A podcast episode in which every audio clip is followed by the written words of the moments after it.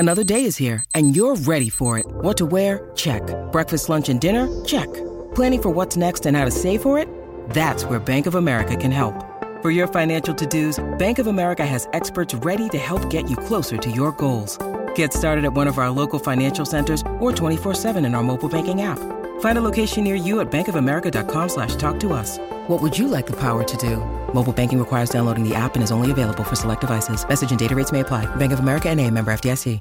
Hello and welcome to the latest episode of the Manchester is Red podcast from the Manchester Evening News. I'm your host, Dominic Booth, and I'm joined by our chief United writer, Samuel Luckhurst, for today's podcast. Uh, good afternoon to you, Samuel. Good afternoon, Dom. Thank you for having me on again. It's a delight to, delight to have you on, as always, Samuel. Uh, even though we haven't got a weekend fixture to talk about, which is a little bit strange, first time in what seems like forever that United have not had a game on a, a weekend or even on a Sunday. They always seem to play on Sundays. Obviously, there's that rather chaotic four two defeat to Liverpool, which I guess we'll briefly touch upon, Samuel, before getting on to maybe a more topical thing, because it was a few days ago, but uh, not the ideal week for United in terms of the fixture schedule, and those two results probably showing that. Solskjaer had made some comments that he wasn't happy about the schedule, but not much that really could have been done after the protest had the game called off, and United looked uh, way below where they needed to be against the Liverpool team who were well up for that game.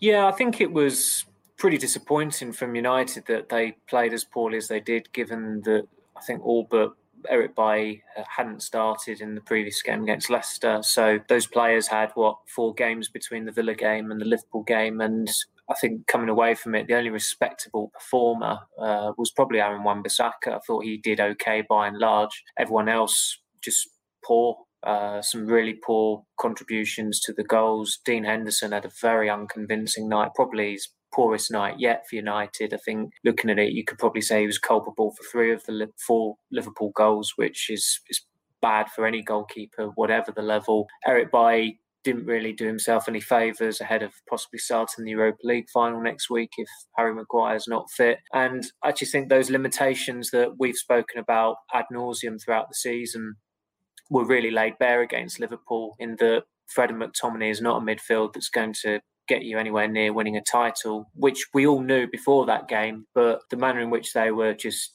bullied and outclassed by Fabinho and Thiago and Jorginho Wijnaldum was, was pretty glaring, particularly also because McTominay and Fred don't normally lose big games. They've got a very good big game record dating back to the P S G game just over two years ago. But it was just strange to see how disjointed and subdued United were. There was a, there was a bit of a um, an uplift when Greenwood came on. He was never going to start that game because obviously he started against Leicester, and he did manage to jolt them, but then Matic gives the ball away and Liverpool break away and, and score far, far, far too easily. I've, I think I posted on Twitter the comparison of Salah's goals against Henderson this season up the scoreboard end. I think Henderson clearly tried to eliminate the dink on Thursday night. All he succeeded in doing was just leaving a massive gap for Salah to score with his signature finish. So Liverpool were worthy winners, by far and away the better side. Maybe a bit of a reality check for United as well, that despite what the table suggests, they're not as close to, to the summit as it looks. Absolutely, yeah. And probably not a huge amount of difference between United and Liverpool in terms of the standard of their of their teams, although Liverpool obviously had that big uh, losing home run, and United have been sensational away from home this season. I guess the importance of Harry Maguire as well, Samuel, highlighted hugely in that game, I suppose to a lesser extent in the Leicester game, although I guess that fringe team did respectably well there. But Maguire would be a huge loss for the Europa League final looking ahead. And I know that he maybe hasn't repaid the whole of that eighty million transfer fee United paid for him, but he is, uh, he is fairly crucial to what they want to do. Yes, I think Mark Critchley from The Independent actually summed it up quite well, which is that when Maguire plays, his limitations are quite obvious. When he doesn't play, Manchester United's, uh, you know, the, I suppose Maguire's strengths, uh, they, they, I've, I've really phrased that terribly, and he phrased it in a much better way on Twitter. But essentially, he was saying that Maguire's limitations are obvious when he plays, but his strengths are clearer when he doesn't play. I think that's the way I should have phrased it then. Yeah. And it was completely true. In, in both games, really, against Leicester and against uh, Liverpool, Maguire is a very good passer of the ball. I, I remember when I watched him playing for Hull and even Leicester, and this was probably pre-World Cup fame for him, but he always struck me as like he had the build of a rugby player playing football, which is obviously not a very flattering thing to say, but then when he actually had the ball at his feet, he could show you that he could very, very he could play football and play it very well. He's also an organiser, he's a leader. Maybe it was a bit too quick giving him the, the United captaincy on a full-time basis, but I don't think many people quibble about that because he's shown that he's he's certainly earned it and he's merited it, particularly in a squad where there's not an obvious other option to to take on the captaincy on a full-time basis. And when Lindelof has played in Maguire's absence this season, which has been very rare, he, he has sounded more vocal, and he tried to be more vocal at the start of the game against Liverpool. But he's just not, it's not in his natural uh, instincts as a as a defender to to lead a back line. And Dean Henderson is very vocal, but he's the keeper, he's not the defender. And there's only so much he can do. And I think with Henderson, it's more it's more of a personality thing. It's it's his it's it's his confidence in general rather than his actual leadership credentials. Eric Bailly is not really a leader. I mean, he's, he's a personality, but you don't hear him say particularly much during games. And so when you've got Bailly and Lindelof together, I mean, there, there was a period, I think, in their first couple of years at United where they hardly ever played next to each other for various reasons. And I suspect they've probably barely broken a dozen games starting together as a partnership, even though Lindelof's been at United four years and Bailly five years, because Bailly's mainly been injured, or certainly is, is prone to injury. And that's why they needed Maguire to come in. And I think the evidence uh, looking against in the Liverpool game is that they, I mean, they're in the market for a centre-half, and the evidence was pretty compelling that they they do need one. I don't think you can just dismiss the game, the Liverpool game, as an aberration. In some ways, it was that they did well not to actually go over um, the goals conceded from last season, this season, sooner, because it looked like it was going to happen sooner, that they'd have conceded more goals this season than last season. But actually, they, they had a very good run in the Premier League of not conceding many goals at all. But last week, it just seemed like the, the dam burst. They were conceding goals from set pieces. And Maguire has been culpable for that. He's you know, the infamous one probably being the Everton equaliser when he was playing everyone onside. And I think it was, was it, what game was it last season? Southampton, I think, when they gave away a goal in added time, and Maguire went viral because he was marking Aaron Wan-Bissaka. So I think in, in, with those set pieces, it's it's irrespective of the personnel in goal or in defence. United are just bad at them. That's on the coaches, but it's pretty clear how much just just what a much more solid defensive unit they are with Maguire than without him. And I think he's had a pretty steady season. I think his first season was pretty steady as well. I don't think it's been, he's been spectacular in either campaign, but he did elicit improvement from United defensively last season. But now in his second season, it's pretty clear that although he's a pretty stable influence, they do need an upgrade next to him, even though Lindelof, probably up until the Villa game the other week, had had, had a pretty good couple of months. Yeah, you mentioned it there. I was going to bring it up, the spine of the team that obviously needs addressing at some point. Whether we'll get such a an overhaul in the in the summer, in this summer of all summers, remains to be seen. We sort of think that United now maybe not, uh, maybe won't go after a, a striker with Edinson Cavani secured for another year, but then people talk about defensive midfield, talk about a centre-back. That spine of Fred, McTominay, Bailly, Lindelof and Henderson in goal against Liverpool didn't look the strongest uh, foundation for United to be building from, and and that's crucial no matter how much quality you have elsewhere in the side. Yeah, I completely agree. They they need a centre-back and they need a midfielder in the summer. I mean, these things aren't done overnight, as we know with United, but you have to you have to be realistic with these with, with transfer negotiations and just the state of play with United's midfield. They have effectively got on the books eight midfielders. If you were to count, I mean, I know Fernandes plays as a playmaker, but you know, putting the pedantry to one side, I think this time last year he'd have been bracketed with the five others as, you know, in that in that group of six midfielders there, the others being obviously Pogba, Matic, Van der Beek, McTominay and Fred. Now, OK, Pogba's been playing off the left recently, but nobody says he's a left winger. Everyone says he's a midfielder. Same with Van der Beek. He's not going to oust Fernandes as the playmaker. He's if he's to make his... If he's to make waves at United, it's going to have to be from midfield. And then you've got the two low knees in James Garner and Andreas Pereira. So you dread to think how much money their wages are combined. It's going to be well north of half a million, probably pushing a million. And OK, they do need a midfielder, but if you're going to finance that move, you're going to have to cut costs. You're going to have to get players off the books Garner will probably go on loan again next year. I think he needs a Premier League loan next season. He's he's had a very good campaign in the Championship. That's the next phase of his of his development. Obviously, Fred and McTominay aren't going to be sold. I don't think anyone's going to come in for Matic, and he's got two years left on his contract. Pogba is the clear issue there. Do they sell him this summer? Uh, is is a team going to come in with an offer that United deem acceptable? Because there's still been no suggestion that that, that Pogba's open to, to renewing his contract there.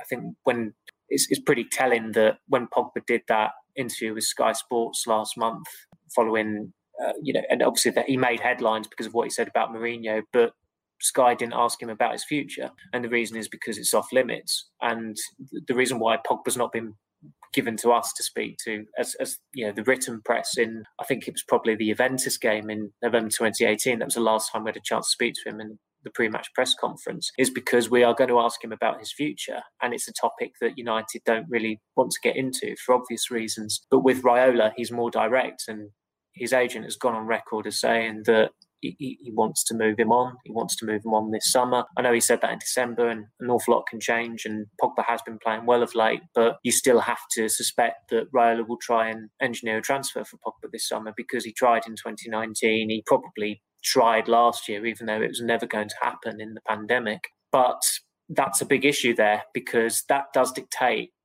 how influential a midfielder United go for. Because if you're taking Pogba out of that midfield, then you can't just say we need a defence. United need a defensive midfielder. From their, I'm talking like from, from their perspective, Declan Rice doesn't suffice because he's he's not as good a footballer as Paul Pogba. You're probably starting to look at, do we need two midfielders? Now that is absolutely not going to happen, particularly after they spent forty million on Van der Beek last summer, because if you bring in another creative midfielder, you are writing off Van der Beek, and they can't do that just yet. As, as dismal as he has been this season, he's going to have to be given one more year to get up to speed and see whether he's got what it takes to, to hack it at United.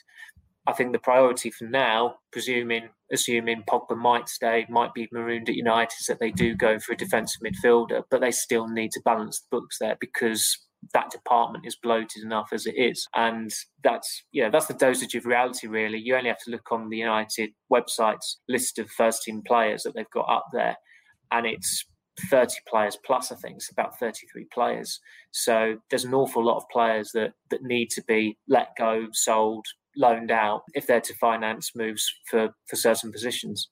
Yeah, it's the, it's the replacing Pogba, upgrading on Fred and McTominay, and what you do with Van der Beek as well. They're, they're all huge questions for United to answer, and we spoke about the centre-back as well. Samuel, do you think that's a more likely position that United could strengthen this summer than, than maybe anywhere else? I know there's Jadon Sancho interest as well, and, and a possibility of getting him finally, uh, or a right-wing alternative, but centre-back looks the most likely, would you say?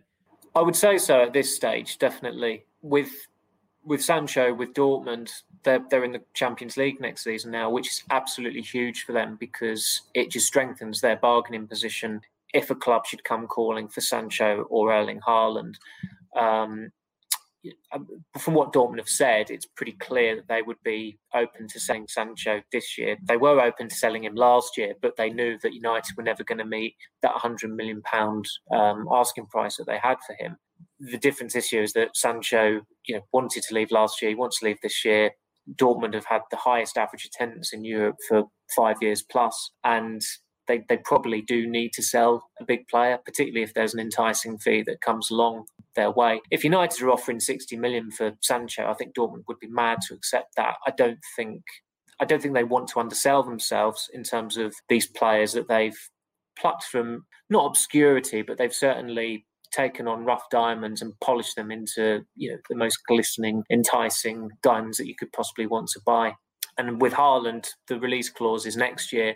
Perversely, Dortmund might think that it makes more sense if someone offers ninety million for Haaland that you say yes to that, because you're getting more money this year than you would get next year with the release clause.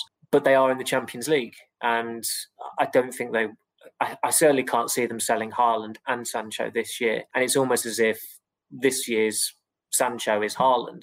Sancho was last year when they tried to keep him, and they succeeded in doing that. And I suppose it reflects pretty badly on United that Dortmund, who almost always, you know, yield and sell players that they don't want to sell. Came up against United and they did actually manage to keep hold of the player. But it was a very, very complex transfer window for United to negotiate in last year. And there, there are always two sides of the story. I mean, it's interesting that Solskjaer has still not said that Juan Mata is definitely leaving at the end of the season, because he it's it's up to him to decide if he wants to stay for another year. Going off that, you'd think that Solskjaer is, is open to that. And, of course, with a player like that, he's on uh, well in excess of one hundred grand a week. He's a playmaker. So do can you really realistically finance a move for, for another forward when you've got, what, seven forwards, I'd say? You've got the front three of Rashford, Greenwood, Cavani at the moment.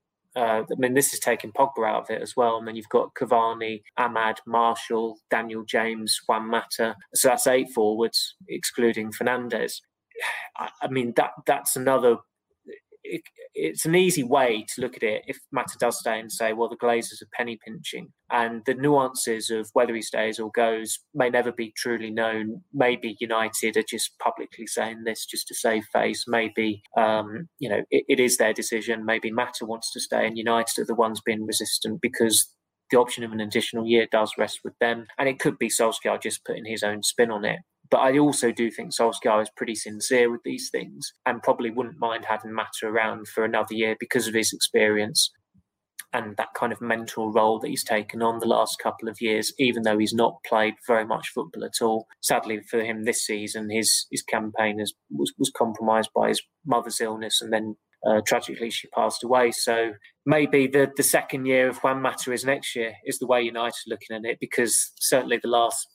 five or six months of this season for him has been has been a write-off for those very sad personal matters. Do you think that, that, that the Glazers need to... Can they satisfy the, the fans with a couple of marquee signings this summer? Or it probably goes way beyond that now, doesn't it? It's it's not it's not one of those situations. I think um, Graham Souness or somebody somebody of that ilk suggested that they needed to, you know, that they spent plenty of money and the fans should be... should be happy because they've spent plenty of money since Ferguson retired. But it, it, it's not really about that, isn't it? And it's not it's not like, you know, if they spend one hundred fifty, two hundred million on a couple of big marquee players this summer, that that will make the Glazer out campaign uh, dissipate. It's, it's a bit more nuanced, nuanced to that, isn't it, Samuel? It is. There would be a portion of the fan base that would be absolutely beside themselves if United signed Varane and Sancho in a single summer, which is actually possible. Both of those players are pretty much attainable. Both of them, I mean, conservative estimate would cost one hundred forty million. You'd say Sancho's eighty million, Varane sixty million. And United have spent more than that in, in previous transfer windows. In twenty nineteen, they spent... I think they committed up to one hundred forty-eight million pounds in fees if you were to include the add-ons. But up front, I think it was one hundred forty million pounds. And one of those players was Daniel James. So get, getting Varane and Sancho, that, that is a possibility. And that you, you it would be impossible not to get excited by that if you're a United fan, if you're someone covering United, because they are two players who... You know, certainly in Varane's case, he's been one of the best centre-backs over the last decade and is still pretty young for a centre-back. Jadon Sancho is a player who is is nearing that world-class ceiling. You think if he makes that next move, then he could attain that status. But there are the hardcore contingent who just want the Glazers out of the club. And you fully understand that, the amount of money they've siphoned off the club over the last sixteen years, the contempt they've shown from them, the...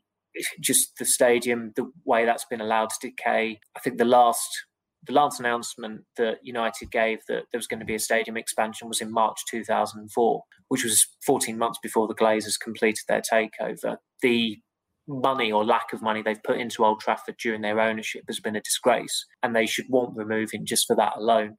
Anyone who's been to that stadium knows that certainly if you went to that stadium in the late nineties or the mid nineties, Uh, and you've been to it more recently, you will visibly see how it has gone from being best in class to one of worst in class, really, particularly in comparison with other clubs. And I think for, you know, Joel Glazer has gone on record as saying that they need to invest in the training ground and the stadium, which is stating the bleeding obvious, but actions do speak do speak louder than words. And unfortunately, with the Glazer family, they've not said an awful lot, and they've not done an awful lot during their ownership either. And I think just looking at the state of Old Trafford, looking at the roof leaking last week, and it's been leaking for at least four years, probably longer than that. Um, you look at the training ground as well, and how easily they could improve that, and how they've allowed to, other clubs to take take over them in terms of their infrastructure and their facilities. If you want to get Old Trafford back to being one of the best stadiums in the world, and you want the training ground to be one of the best training centres on the planet for a football club, I think you're looking at about five hundred million pounds.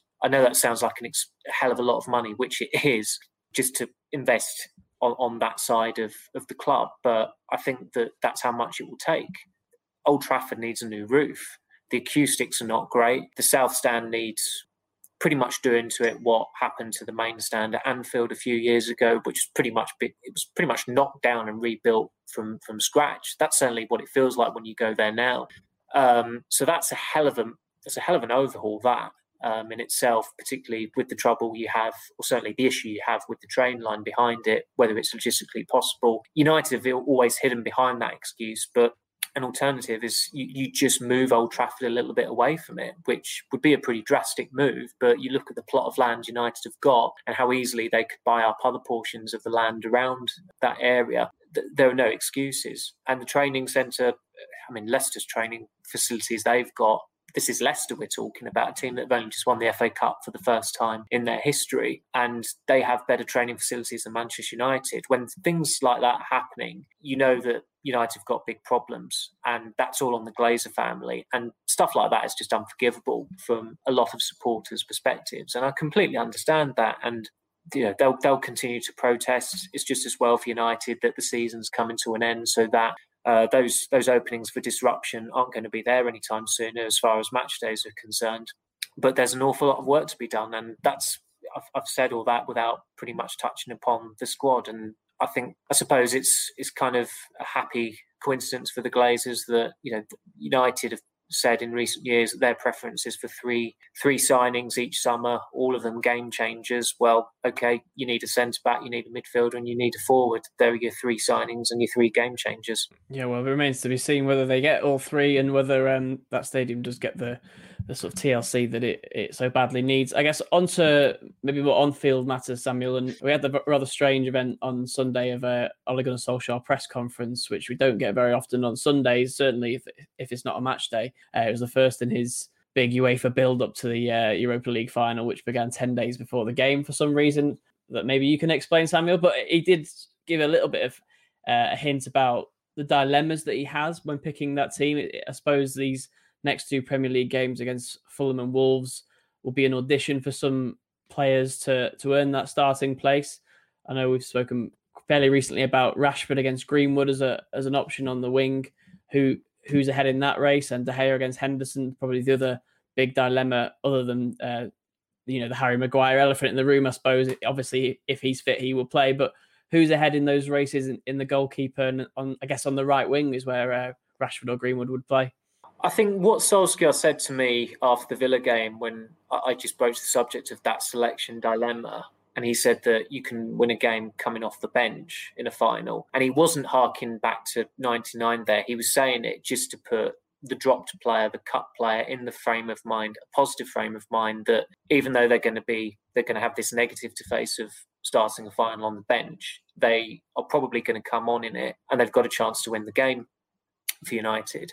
And Solskjaer does speak from experience there. It's not just the Champions League final, but two thousand three League Cup final. He was, he started on the bench against Liverpool. I think the two thousand four F A Cup final, he probably wasn't fully fit enough to, to make the eleven in that one, and probably wouldn't have been surprised that he was a, a sub that day. But the fact that you know those finals where he didn't make the starting level still burn his mind, that that's That's unique coaching cachet that now informs his decisions when he breaks the news to players that they're not going to be starting a final. And there are probably one or two players that he's going to have to, you know, deliver that very, very unhappy news to, who will feel hard done by. And I think that'll be in goal, and it'll be on the right wing. For me, Greenwood has to start, and Rashford has never been outright dropped by Solskjaer, I don't think. And I, I suspect he won't drop him for the final. I suspect he'll look at the fact that Rashford has started four finals, that he's got the experience of of that, of playing in a World Cup semi-final, scoring in a World Cup shootout, and he'll just think that that trumps Greenwood, and Greenwood can come on and be a game changer. But I think it's very difficult to justify Rashford starting on current form, and not even current form, maybe the, his form this this calendar year. He's he's been subdued at best, I would say. And there have been very, very few standout performances during that time. With the goalkeeping situation, I suspect De Gea will get the nod, not just because of how he performed in Rome, but Henderson's performance against Liverpool. It, it's if they hadn't have decided De Gea by then, then certainly that's going to count against Henderson, because it was a really poor performance, a very unconvincing performance. And he'll know that as well. He, he is... As, as cocky as he is, Henderson, he's also pretty self-critical. And when he plays well, he'll reflect on what he hasn't done well in that game as well. So I, I think I think De Gea and Rashford will probably get the nod in the final. Personally, I would give it to De Gea, but I'd give it to Greenwood on the right-hand side uh, against Villarreal. And in defence, I, I still think that it would be very, very presumptuous of Solskjaer just to settle with Bailly if Maguire doesn't make it.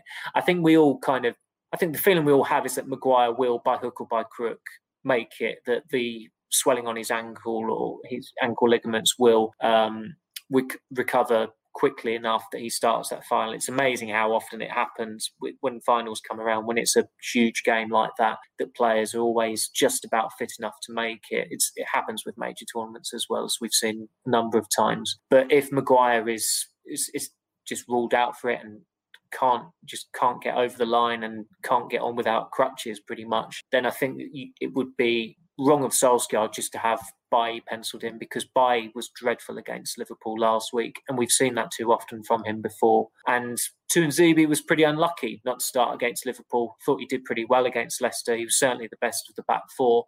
He's a more composed defender, but he has had some major setbacks this season. When you think of Demba Ba in, in Istanbul, the Sheffield United game, um, when he came on against Everton with the United three two up, he gave away the free kick, Everton equalised. So he's had some real major knockbacks, and that's without even you know, dwelling on the dreadful abuse he's received online as well. So I'm just astonished by much... your memory of these things, Sam. You, you were supposed to recall them absolutely at will. I was I, try, I was I just thinking about Tuanzebe's uh, games this season, then you plucked it before I could even get there. Uh, but I suppose on the flip side, he had the most memorable, of course, being the um, neutering of Kylian Mbappe in Paris, which was yeah. his career high and probably the best performance by a United defender all season, arguably, as well, certainly at centre-back.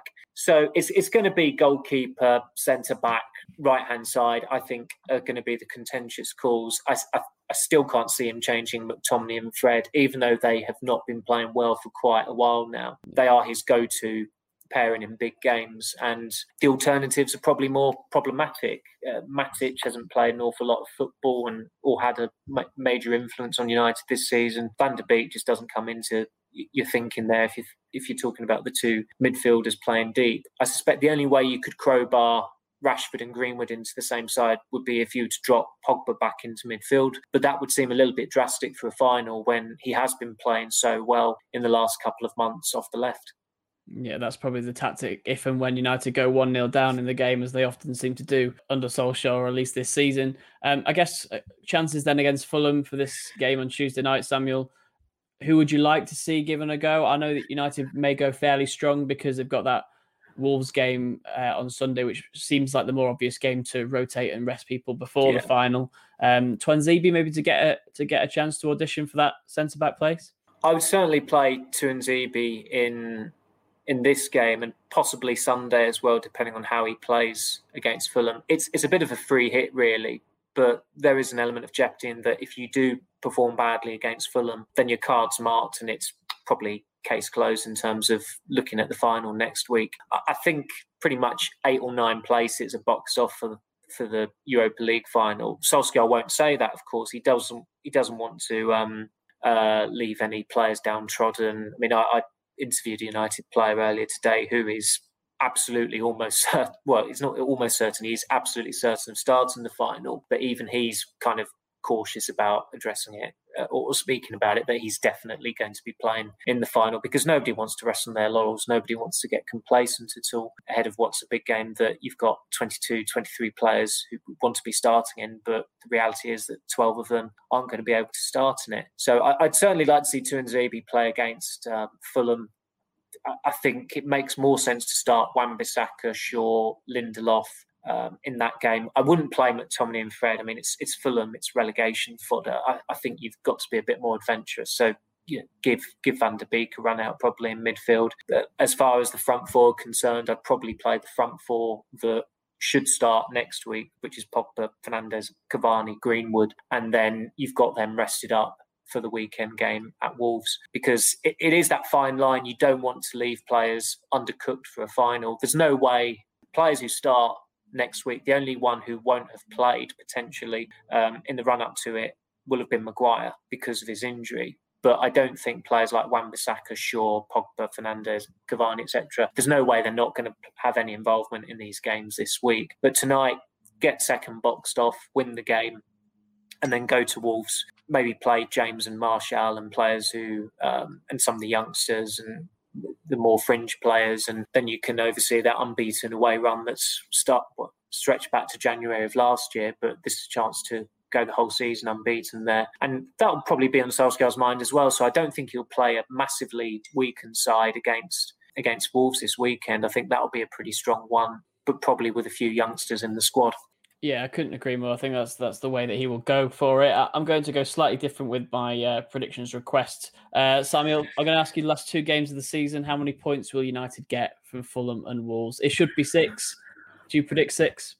Yes, yes. I think, I mean, I watched Wolves at Tottenham and they are dreadful compared to what they used to be when they were probably one of the teams United really did never want to play against. And now they're actually probably the most ideal side to come up against in terms of overseeing that away record, ensuring that it goes from the start of the season to, to the end of the season. Wolves have got nothing to play for, and it looks like Nuno's come to the end of the line there after doing a, a pretty good job, to say the least. So it, even with all the changes that United are probably going to make on Sunday, because it's only three days before a final, I, I still think that the strength of the team that Solskjaer puts out should be enough to win it. But if they get a draw, it's not the end of the world, because they'll have, you know, they'll have clinched that unbeaten away league run. Yeah, I think my prediction would be four points, purely from experience of going to Molyneux and knowing that United don't tend to, to win there very easily, um, as we've seen before. But at least fans will be back as well uh, this week, which is another positive thing. We'll, we'll see that at both Old Trafford and Molyneux, um, and in Gdansk as well. Obviously, we'll have a, a whole podcast dedicated to that Villarreal game um, and the build-up to it, which will continue. Um, but for now, thank you very much, Samuel, for uh, appearing alongside me this week. Thank you, Dom. Appreciate it. And we'll be back again for another episode of the Manchester is Red podcast very soon. Thanks for listening. Please leave us a like and a subscribe. And as I say, we'll be back again soon.